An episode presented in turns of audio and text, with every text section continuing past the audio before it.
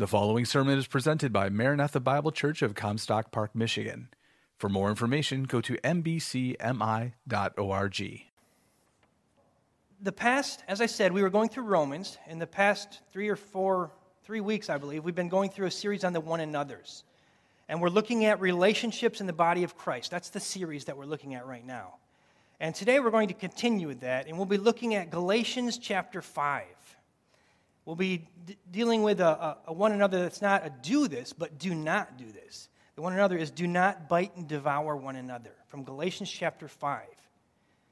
Now, to make sure that we keep this in context, we'll be looking at uh, chapter 5, verses 13 through 26. And the title of the message, if I had to title this message, I would name it Stop the Feeding Frenzy. This is a, a biblical look at dealing with conflict within the church. So, Galatians chapter 5, verses 13 through 26 is what we'll be looking at. Now, every one of us in this room, plus everyone who's watching, has dealt with conflict in their life at some level, whether it be in the workplace, in the public square, at home, or yes, even at church. We've all had to deal with conflict. And that conflict comes in different levels. It could be something as small as your son or daughter doesn't want to eat what you made for dinner. They don't like mashed potatoes. They don't like corn. Well, that has the potential to cause conflict. So it could be from something that small all the way up to 75 million people dying in a world war. So conflict is ingrained in the human experience. Why is that? Why is conflict so much a part of the human experience? Well, that's one word sin. More specifically, the sin of self worship. We exalt ourselves rather than God. We're the center of everything. We want to build essentially the kingdom of self rather than the kingdom of God. And this causes conflict. Now, this it should not be a surprise with unbelievers as we approach unbelievers and we see conflict taking place, it shouldn't be a surprise. They don't they have no desire to submit to God, to put themselves under the authority of God. They're actually enemies of God. James 4 4 tells us that those who love the world are, make themselves enemies of God. They're at enmity with God. Romans 1 tells us that they suppress the truth in unrighteousness. They're indulging in the desires of the flesh and of the mind. So we shouldn't expect that, anything less from unbelievers than conflict to be taking place. But when it comes to the believer, this should not be taking place. You see, the unbeliever is acting according to their nature. They're by nature children of wrath. That's what Scripture tells us in Ephesians. But the believer has a new nature. 2 Corinthians 5:17 says that if anyone is in Christ, he's a new creature. Old things are gone, behold, all things have become new. So the believer has been made alive by God, alive together with Christ. So we need to magnify Christ in our life. We need to put Him above everything else, humble ourselves. And when we keep that perspective, when we're keeping God uh, first and foremost, we're submitting to His Word. Conflict will come, but even in that conflict, we'll glorify God. And that's what we want. We want to glorify God. And in our text this morning, we're going to look at that. First of all, we're going to see a very specific problem that the author, who's Paul, is pointing out in the book of Galatians here. He's pointing out that there's some verbal assaults that are taking place in the church of Galatia, and then there's, there's fallout that comes from the sinful attitude. He says in Galatians 5:15, "But if you bite and devour one another, Take care that you are not consumed by one another. Now, if you listen to that passage, the author is he's using some very animalistic language, if you will, very, carnivorous. And that's on purpose because he wants us to see how fleshly this behavior is. This, this biting and devouring that's taking place in the church. He doesn't say stop gossiping and slandering even though that's what he's talking about, he says, stop biting and devouring one another. It brings to mind a feeding frenzy. You think of maybe in the desert, you see, maybe you've seen these shows on television where there's a, an injured gazelle, a baby perhaps, and there's all these hyenas circling it. And the hyenas, are, they're barking, they're growling, and they're running in, and one takes a bite here and then runs back. And the, the gazelle is slowly trying to defend itself, but there's nothing it can do. And then another hyena runs in and bites, and bites, and bites, until finally the gazelle just gives up, falls down, it dies, and it's completely consumed by these hyenas. And that's potentially what's going on here in the, in the church of Galatia. That's what Paul is warning them about. Obviously, it's not physically, not physically biting people, but they're, they're slandering, backbiting, take, you know, starting these, these arguments. That's what's potentially happening here. And Paul says it's manifest in a few ways. In verse 20, he says it's manifest in enmities, strife, jealousy, outbursts of anger, disputes, dissensions, and factions. And we'll elaborate on each of those uh, as we go on, but that's what's, what's happening here. And if you notice, all of those things are of the flesh. And Paul tells us that those who practice such things, we'll see, he says this, will not inherit the kingdom of God. So those things are of the flesh. And if you're practicing those things, in other words, if you're doing those on a regular basis without any conviction, without any um, thought, you're just doing these things, that's part of you, you're practicing these things, you will not inherit the kingdom of God. You're not a believer. We might say, well, that's not happening here at Maranatha Bible Church. I'm not saying it is happening here, but it could happen here. It could happen anywhere. So, well, how does that happen? Well, it happens when a, a careless word is, is said. Sides are being taken, phone calls are made to bolster one side or the other, harmful accusations are thrown around, lines are drawn in the sand, feelings are hurt, angers flare, miscommunication abounds, and before you know it, the church splits. A family leaves here saying, harsh words against others in the church. A family leaves there saying harsh words. And the church splits, or worse yet, the church just collapses. And this happened because people wanted their own way. You see, we do what we do because we want what we want. That's the bottom line. We bite and devour because we want our way. We're living according to the flesh. And that brings about conflict.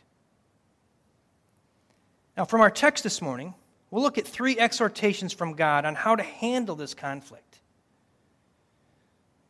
with other believers so that we're not found to be biting and devouring. We'll see that to keep from biting and devouring one another, we need to, first of all, walk in love. And these are general principles, but we'll get specific. We need to walk in love in verses 13 and 14. We need to walk in the Spirit in verses 15 through 25. And then we need to walk in humility in verse 26. So, what I'd like to do is I'd like to read the passage, and then I'll pray, and we'll dig into it. So, let's go ahead and read Galatians chapter 5, verses 13 through 26.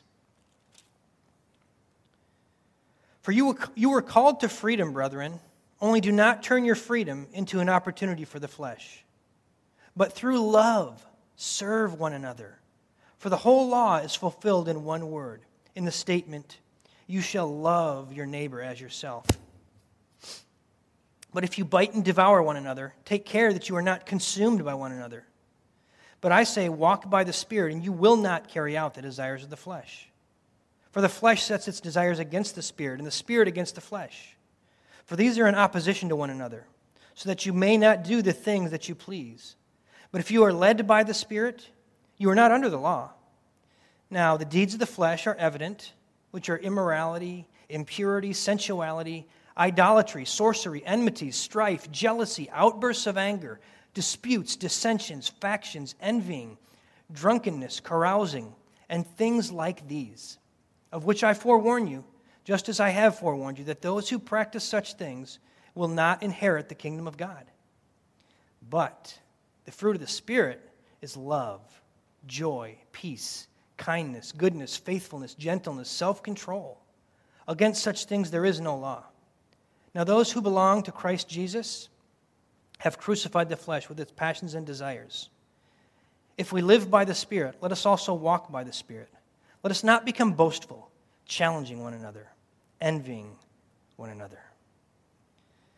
Heavenly Father, as we look into this text, I just pray, Father, that you'd be glorified, that we would truly be desiring to uh, walk by the Spirit, that we wouldn't be biting and devouring as a body of Christ. Uh, we thank you for saving us and for giving us a new spirit, for transforming us, making us new creatures, for transferring us from the kingdom of darkness to the kingdom of light. Now, Lord, we ask that you would help us to live as who we are. Help us to live as the Christians that we say we are. We want to glorify you. We want to honor you. We want to uh, bring um, good words uh, on you and not um, d- d- deriding comments.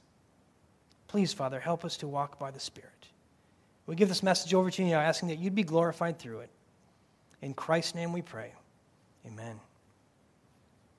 All right, now to set the context here a little bit, I know last week uh, Todd was speaking from Galatians, and he set the context a little bit, but I'm going to um, set it a little bit more. What are the circumstances here? What's going on in Galatia? Or what's the theme? What's the theme of this book as, as we approach it? The theme of Galatians is essentially it's justification by faith alone. Justification by grace alone, through faith alone, in Christ alone. That's the theme of, of Galatians. And the reason for that is because what was happening here was the Apostle Paul came in and planted this church and he left. And then these individuals known as the Judaizers, they moved in. Now, the Judaizers were Jewish Christians who believed that, yes, you were saved by faith in Christ, but then you also had to be circumcised, or you also had to follow these other Jewish customs and traditions. So they were adding to salvation. Essentially, they were saying justification is a works based event. Works based salvation was what they were calling for. And Paul was angry with this because everything that he had taught him was in complete opposition to that. So we see him spending six chapters here in the book of Galatia, Galatians dealing with this. And he's using some harsh language. He's not happy. He says in uh, chapter 1, verse 6 I am amazed that you are so quickly deserting him who called you by the grace of Christ for a different gospel. He's amazed that they're doing this. And then in chapter 3, verse 1, he's even stronger. He says, You foolish Galatians, who has bewitched you? He couldn't believe it.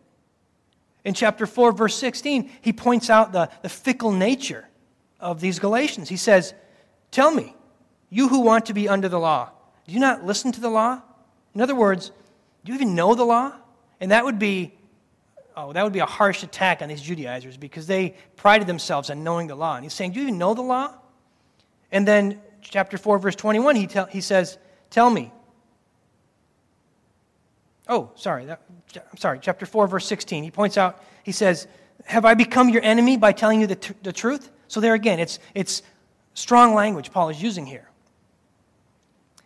Now, this, this book can be broken down basically into three sections regarding this justification by faith. You can look at the first two chapters, and you see Paul is defending this doctrine personally.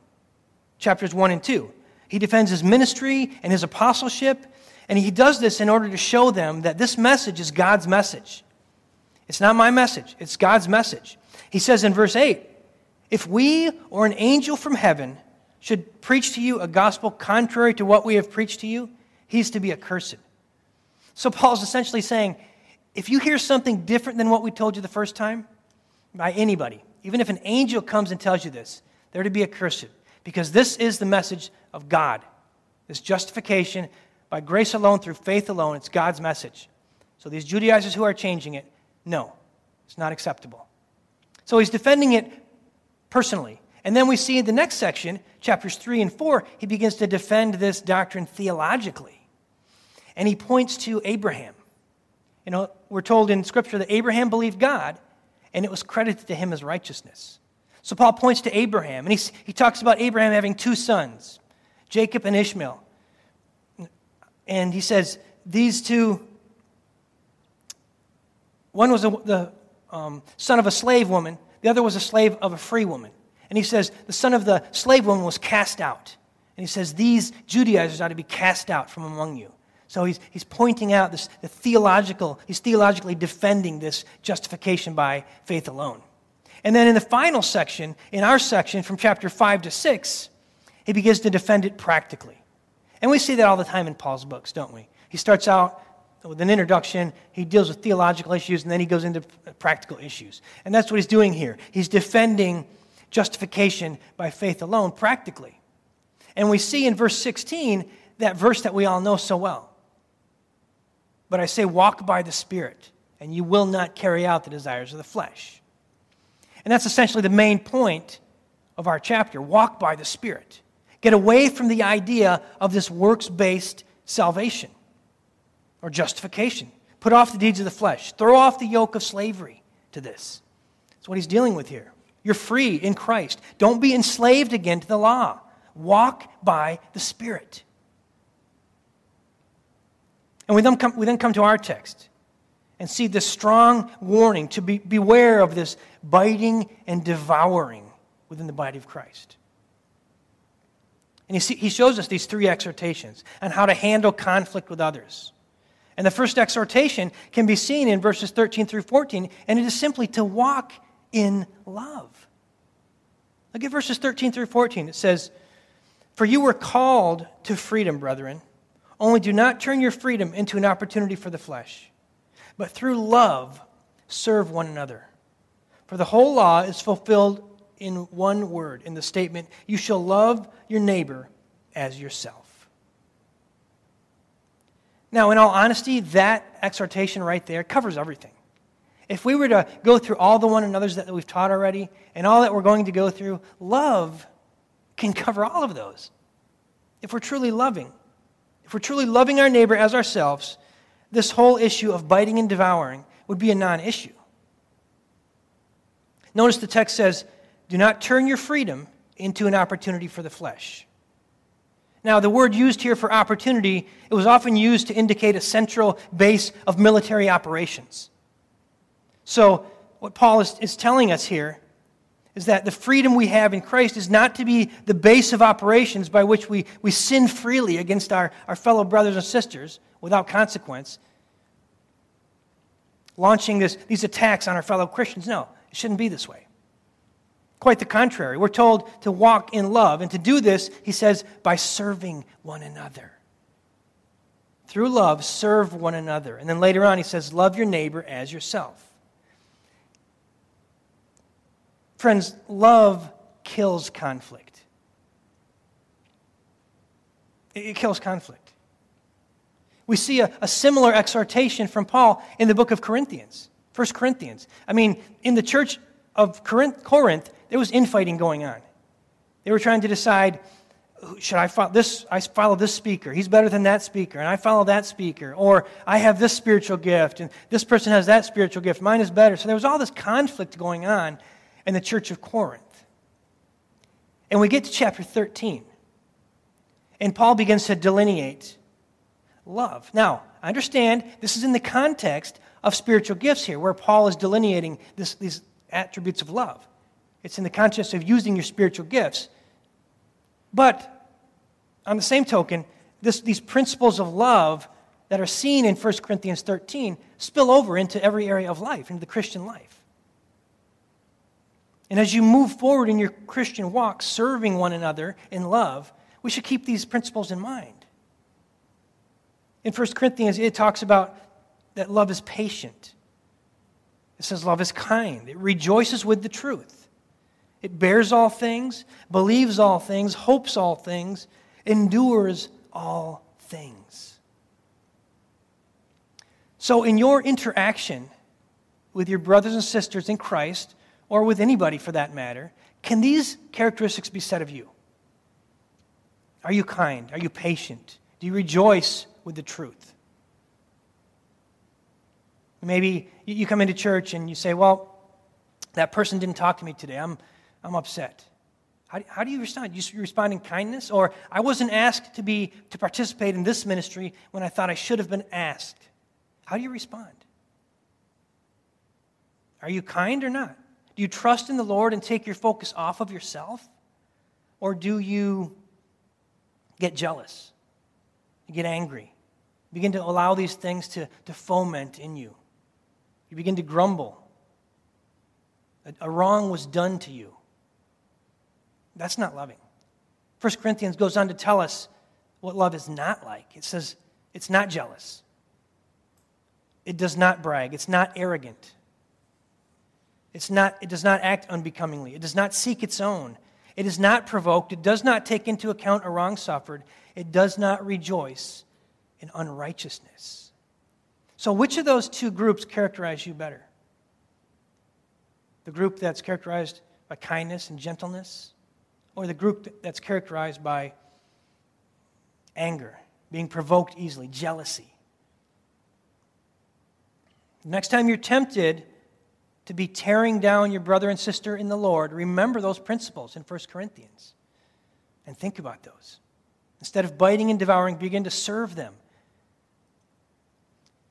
If you're serving an individual, no matter how much they are angry with you, if you begin serving them and you begin loving them, showing them kindness, as much as it depends on you, that conflict will be stifled, as much as it depends on you.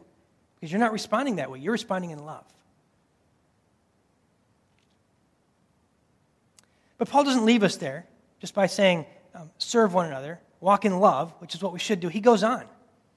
And he tells us in verse 16 to walk by the Spirit. Well, that makes sense because there's no way you can truly walk in love unless you're walking in the Spirit. You must be walking by the Spirit to walk, truly walk in love. So, you want to handle conflict in the church and in your, in your life? Walk by love, walk in love by serving one another, and walk by the Spirit. We see that in verses 15 through 25. That's a huge section there, and there's a lot in there. So obviously, we won't be able to look at it all, but we'll be looking at it. We hear that often, though. We hear that walk by the Spirit. As we've said, that's probably, many of us, that's probably one of our favorite verses. But what really does that even mean? Is that just a Christian cliche we hear, walk by the Spirit? And we're like, okay, great, I'm walking by the Spirit, but you don't really know what that means. What does that look like in the Christian life? It's, it's tangible, it's in Scripture, it's something that we can obey. So let's look at the text and see what we're to do here so that we can obey this exhortation. And the text begins by pointing out three things. Three things for us to keep in mind as we strive to walk by the Spirit. First of all, it points out that there's a contrast between the flesh and the Spirit, they're diametrically opposed verses 15 and 16. Secondly, we need a conduit.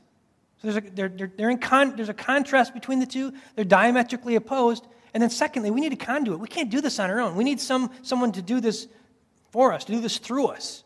And that's in verse 16. And then, third, we see the serious nature of this conflict that's taking place. Paul wants, to take wants us to take it seriously.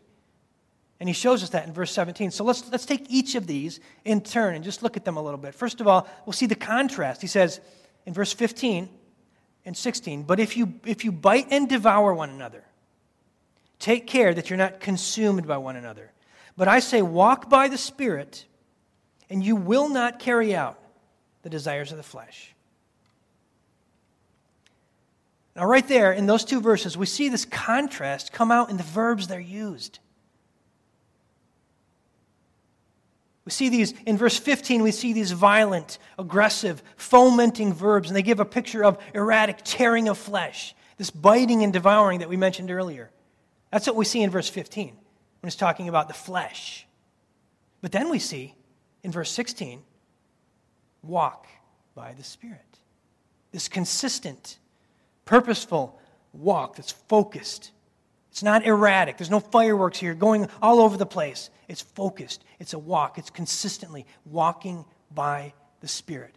Day by day, just the normal life of being a Christian, walking by the Spirit. It's interesting, though, that same word that's used for walk by the Spirit in this text in a positive way is also used in Ephesians 2 2 in a negative way. In Ephesians 2 2, he says, were reminded that before Christ saved us, we were dead in our trespasses and sins, in which we formerly walked according to the course of this world. So that's interesting because that tells us that in our sinful nature, in our lost nature, we were walking purposefully with blinders on, not looking at, any, not concerned with anything of the Spirit. We were focused on walking in the flesh, focused on fulfilling our lust of the flesh, just purposefully doing that consistently day by day. That was our nature. But now, we have a new nature. We're to be walking the same way, but not with regard to the flesh, but with regard to the Spirit. And understand this those who are unsaved and walking according to the flesh, they have no desire for the things of the Spirit. Yet we, as believers, at times are walking by the Spirit in the same way, but we still have some desires for the flesh. It shouldn't be the case. We should be walking just as adamantly, just as boldly as they are towards the flesh in the Spirit.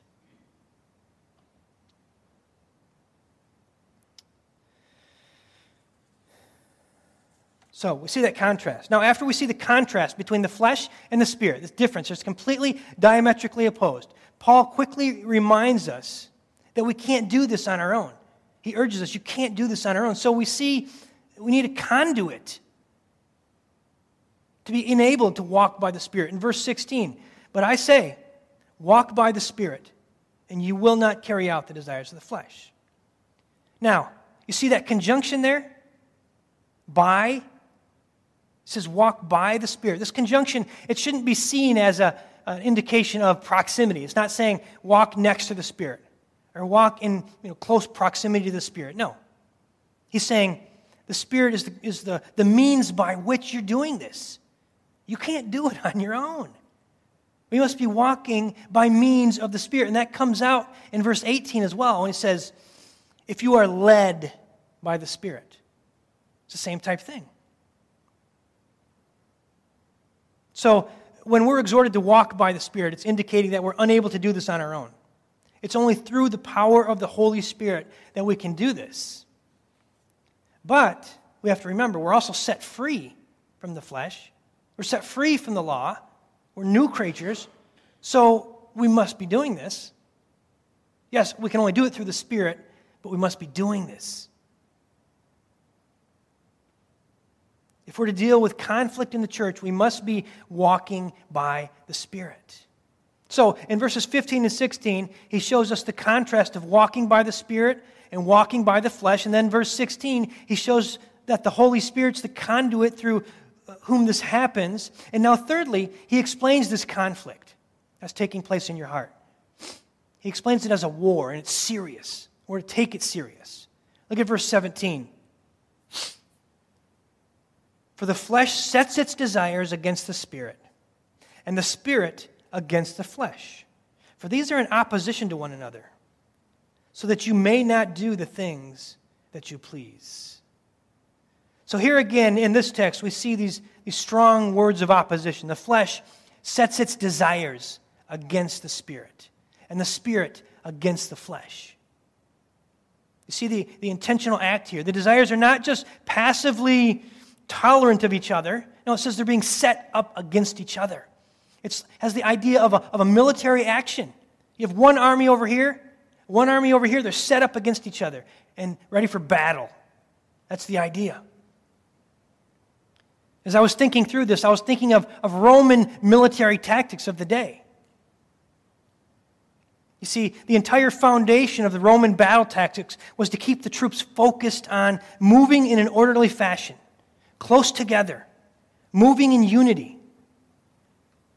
You know, most armies of the day, the Visigoths, the Franks, the Vandals, they would just run headlong into battle, screaming, yelling, hoping that they had greater numbers and stronger troops, and just hopefully they won. No plan, no strategy for the most part. That wasn't the case with Rome. No way. They learned early on the benefit of being thoughtful in their strategy. They took into account the type of terrain, the strength of the opponent's troops, the outcome of previous battles. They marched in an orderly fashion. See, what the Romans would do is they would have all, this whole block of troops, like a big block. And they all had these shields that were about this tall. And the, the guys in the front line would hold the shields like this as they walked. And the ones behind them would put their shield up above that one. And the ones behind them put it above that one. And the guys on the side would hold their shields like this. And so they're just like this huge tortoise shell moving forward. And it's just powerful, you know, and the, the people are going to try to attack them. They're not going to be able to get through. And as they're moving forward, the Roman soldiers, the soldiers would move their shield and stab, and then put the shield back. And then before they would even get the infantry up there, they would have archers shooting flaming arrows to soften the enemy. And then they would send in the cavalry. And then finally, they'd send in this block of troops. And they were just dominant for like a thousand years because of this. They had a strategy. It was amazing. They were intentional.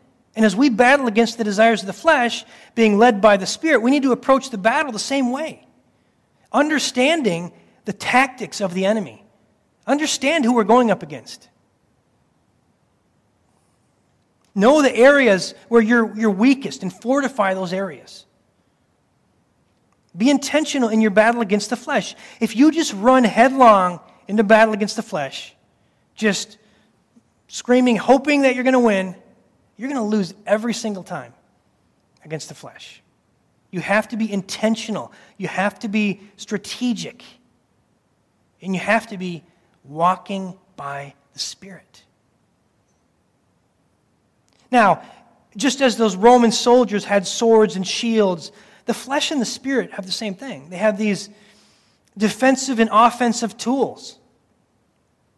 If we look again at verses 19 through 21, we, saw, we see Paul gives a, a, clear list of what the flesh uses as it bites and devours. It's, it's piercing arrows, if you will. This is what the flesh uses. Look at verses, um, chapter 5, verses 19 through 21, and we see these weapons of the flesh. Now, the deeds of the flesh, or the weapons of the flesh, are evident, which are immorality, impurity, sensuality, idolatry, sorcery, enmities, strife jealousy, outbursts of anger, disputes, dissensions, factions, envying, drunkenness, carousing, and things like these. So here we see several areas of sin that apparently the Galatian church was dealing with. And if we look right in the middle there, in verse 20, right in the middle, we see eight of these relational or social sins, if you will, that significantly contribute to infighting in the church says enmities, strife, jealousy, outbursts of anger, disputes, dissensions, factions, envying, envying. These are the deeds of the flesh. These are the arrows, the weapons of the flesh. They're used to hurt people, to injure people, to cause harm and pain to people. These are the things we use in our language. And that's a good barometer for us, just like the, the, the love attributes in 1 Corinthians 13. These are a good barometer. If you're exhibiting these characteristics, you can be sure you're, you're living by the flesh, you're walking by the flesh. So, how are you doing? Ask yourself that. And even more, ask a family member, ask a close family member. Husbands, ask your wife, How am I doing in these areas? Ask your children, Ask your spouse, whatever. Just ask somebody. And here's the thing when they tell you, if they tell you something you don't want to hear, thank them and repent. Don't blow up in anger because then you've just answered your question. You are walking by the flesh.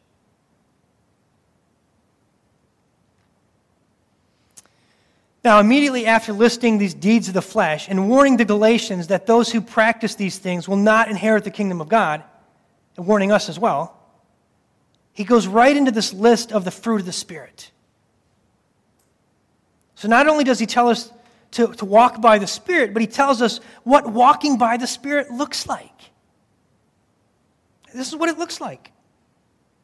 These are the things that should characterize the Christian. So, a lot of times in Scripture, you read something and you're like, well, I don't know what he means by that. Well, keep reading, because a lot of times the author will explain exactly what he's talking about.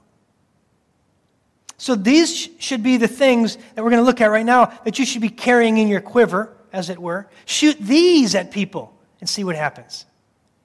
Shoot the weapons of the Spirit at people. Look at Galatians 5 22 through 23. It says, But the fruit of the Spirit is love, joy, peace, patience, kindness, goodness, faithfulness, gentleness, self control. Against such things there is no law.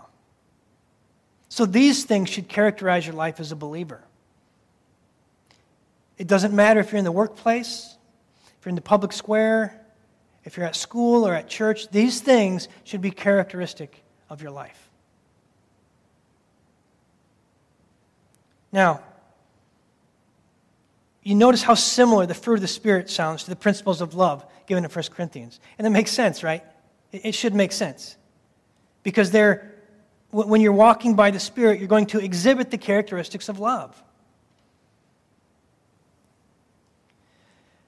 Now, as Paul concludes his argument regarding the deeds of the flesh and the fruit of the Spirit, he wants to encourage us.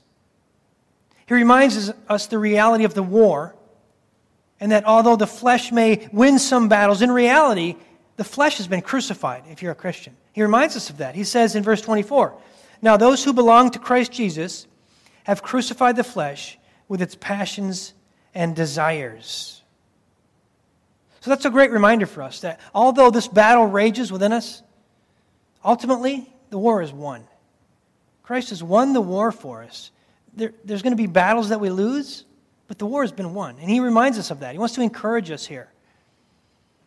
And then once again, he reminds us that if we are truly a Christian, if we're truly one who's alive by the Spirit of Christ, by means of Christ, then we should be characteristic of walking by the Spirit. He says in verse 25 if we live by the Spirit, if we've been saved, we're, we're living by the Spirit, let us also walk by the Spirit. So, just another reminder this is, should be characteristic of a believer. Now, the final exhortation in our text here to help us keep from biting and devouring one another is to walk in humility. We're to walk in love, we're to walk by the Spirit. And now he tells us in verse 26 to walk in humility. He says, Let us not become boastful, challenging one another, envying one another. See, this is a, this is a heart issue. It's a heart issue. When it comes to the, the word for boastful there in the text, it indicates one seeking their own glory, as we said already. They're seeking their own glory. They're lifting, they're building their own kingdom. They want to be lifted up. They want to be seen as, as important. It's a prideful heart that wants to be recognized and held in high esteem. Paul says, let us not become boastful. It breeds conflict. It leads to challenging one another, envying one another. And we see that all throughout Scripture. It's not just one passage where we're like, oh, that's novel. It's all throughout Scripture because we're sinful creatures. We see it in Satan. He wants to be higher than God. Adam and Eve they wanted to be like God. See King Saul. He's prideful. He's, he thinks he's this great king, and he's jealous of David. We see it in him. We see it all throughout Scripture. The New Testament warns us against this in several places, but a, a wonderful passage that we'll just delineate here before we close is in James 4, or sorry, yeah, James 4, 1 through 10. And we see a whole pericope here regarding conflict and James starts by telling us why it takes place. And then he tells us how to handle it in our own life. He says in James 4 1 and 2, What is the source of quarrels and conflicts among you? What's the source? Is it not, is not the source your pleasures that wage war in your members? You lust and do not have, so you commit murder. You're envious and cannot obtain, so you fight and quarrel. These quarrels and conflicts stem from a prideful heart. It thinks it deserves something and it'll stop at nothing to obtain it. It goes back to the flesh. We're walking by the flesh in these instances. Your heart's full of pride, and that's the source of your biting and devouring. There's nothing attractive or, or, pride, or nothing attractive about a prideful, arrogant individual who's constantly seeking their own glory We, we, we've all encountered that, and we're like, oh, it's not attractive at all. God hates this. He tells us that in James 4 6. It says, God is opposed to the proud, but gives grace to the humble. So, what's the cure for this prideful heart? What's the cure for this pride, this arrogance? James goes on and he tells us. He says, Submit in chapter 4, verses 7 through 10. Submit therefore to God. Resist the devil, and he will flee from you. Draw near to God, and he will draw near to you. Cleanse your hands, you sinners, and purify your hearts, you double minded. Be miserable and mourn and weep.